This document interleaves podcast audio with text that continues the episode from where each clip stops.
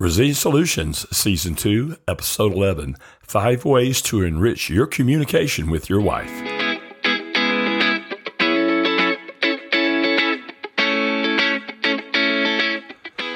Men, hey guys, have you ever noticed that your wife is usually more right than wrong when she attempts to give you input? And ladies, while sometimes we guys offer unsolicited advice, many times we can be spot on. Well, today I'm so glad you joined me because I'm going to give you five ways that you can enrich your communication with each other. Well, hello, my name's John Thurman, and you're listening to my podcast, John Thurman's Resilient Solutions Shortcast, where I help you become more resilient in your personal life, your relationships, your business endeavors, and in your faith. And I'm excited about today because today I'm going to give you some practical things you can use to boost your intimacy, help you feel better about each other, and learn to communicate and listen even better. For more information about me, check out my website, john at johnthurman.info. You can find out all you need to know, and if you want to visit some more, there's a way you can contact me there. Well, let's jump right in today. The title of the blog, the title of message today is Five Ways to Enrich Your Communication with Your Wife. So, with that, let's jump right in.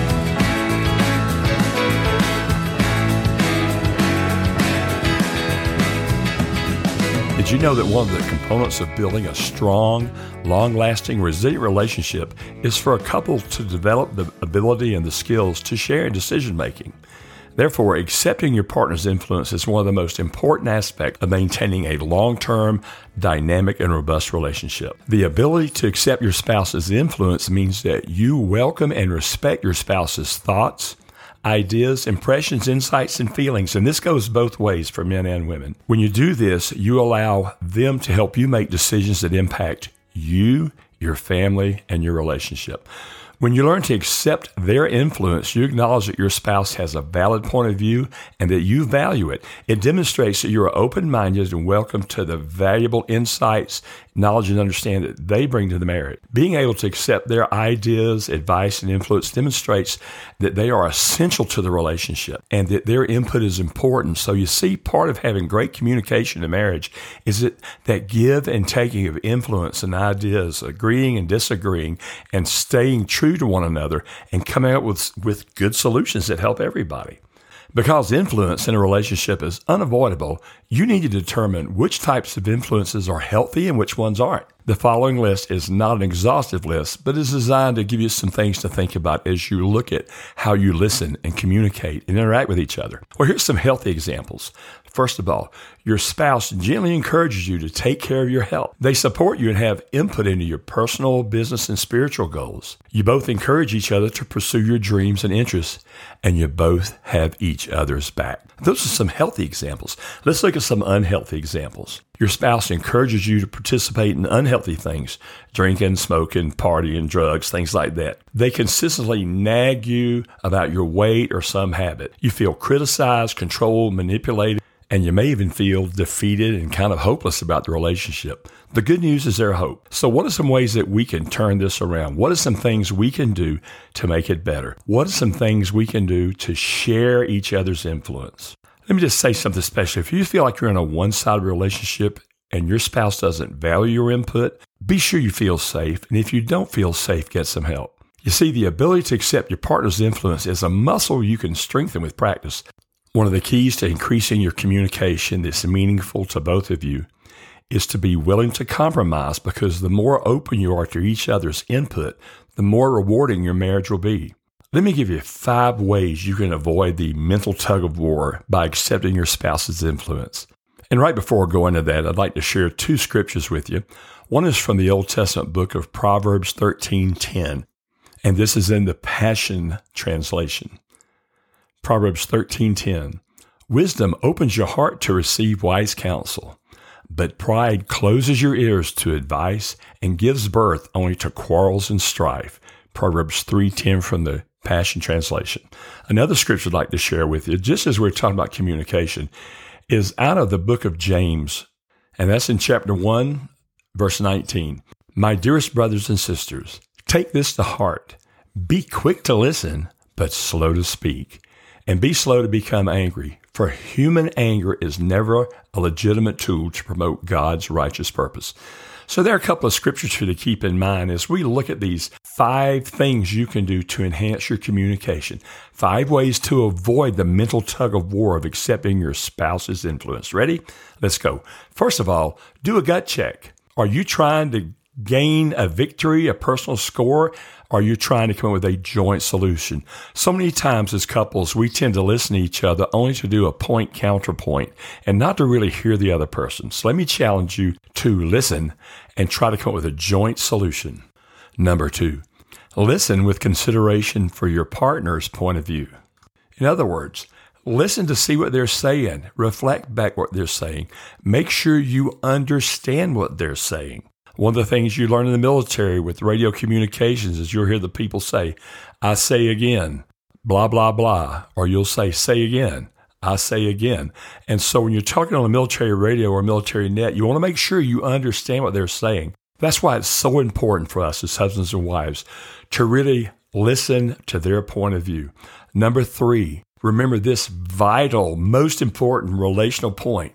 The more influence you accept, the better your influence will become.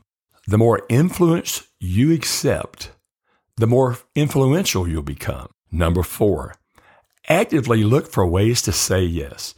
There's a tremendous benefit in being able to be flexible and adaptable and seeing your spouse's perspective. You don't have to wholly agree with it, but you do need to understand it and make sure that they understand what you're hearing and what they're saying is what you're hearing and vice versa. See, here's the bottom line. Do you want to be correct or do you want to stay together? Number five, always, always, always extend grace. A perfect marriage is made up of two really jacked up, messed up people who won't give up on each other. It, there is no Hallmark channel for marriage. There is no real romance novel. They all, you know, live happily ever after.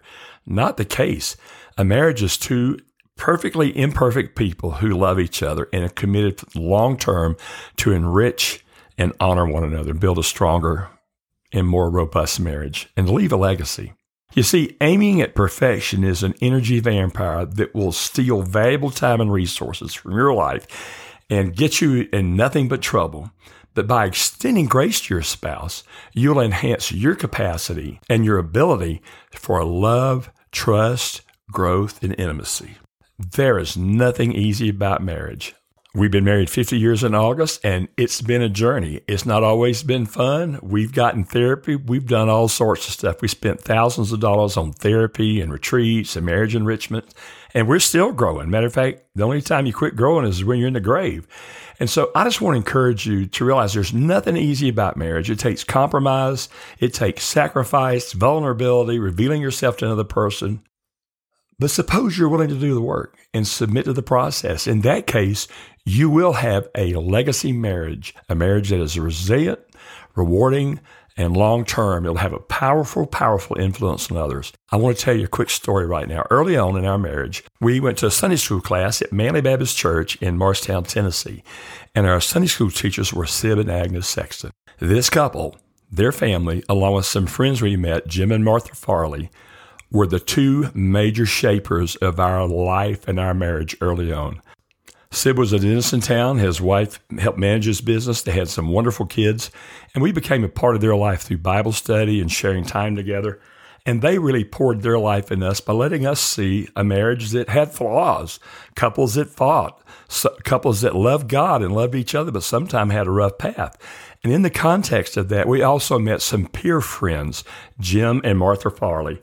And for a couple of years, we met with Sid and Agnes in Bible studies and prayer meetings, and that couple had a huge influence on us. And Sid and Agnes recently went to be with Jesus, and a couple of years ago, we lost Jim to cancer. But Martha and Angie and I are still friends. These are folks that have been in our lives for 50 years. And both these couples had a huge influence and impact on our life, even to this day so much of what we learned early on about communicating and feeling love and not feeling love and being persevering and praying through things and keeping God in our life, we got from those people. It was modeled in some of our families, but this couple poured their lives in us for about two years. And I tell people today, part of what I share today is what I learned from Sid and Agnes. And one of our friends today, even now, Martha, Jim's widow and our good friend, we still speak with her and encourage each other. So you can do it, but I want you to have a long legacy marriage. When you're old, like I am, I want you to be able to tell people about who's spoken in your life because you can do this. I hope that I have got you thinking. I really do. I want you to get your head around this that it takes time and effort to build a strong marriage. And I want you to leave something good for your kids and your grandkids. So, as we review these things, let me give you a quick review. Do a gut check. You want to make sure am I trying to score a victory or share the load? Secondly, am I listening with consideration for my spouse's point of view? Third, am I willing to accept influence because the more influence I accept, the more I have? Number four, always look for a way to say yes. You want to be flexible and adaptable in seeing their perspective. You don't have to completely agree with it, but at least get it. And number five, always, always, always extend grace. Well, here's what I want you to do now. I want you to choose one or two of those. If you want to see them, go to my website, johnthurman.info, scroll down about a third of the way and click the blog, and you can read it for yourself. Pick one or two that you need to work on. Which one or two of these can you try with your spouse? And also, be sure to get back with me. Send me a message or a text. You can text me at 505 306 0395 or email me, john at johnthurman.info. As we wrap up the day, my name is John Thurman. I'm an author and a therapist and a speaker with over 60,000 hours of counseling experience. My mission is to help couples and individuals live a more resilient, intentional, God honoring life. And as we close out today, let me remind you of what I remind you of after every one of these shortcasts. This is a day that the Lord has made, and I will make a choice to rejoice and be glad in it. Have a great week. See you next week. If you like what you hear and you think it might be helpful to others, please feel free to share this. Thanks so much. See you next week. God bless.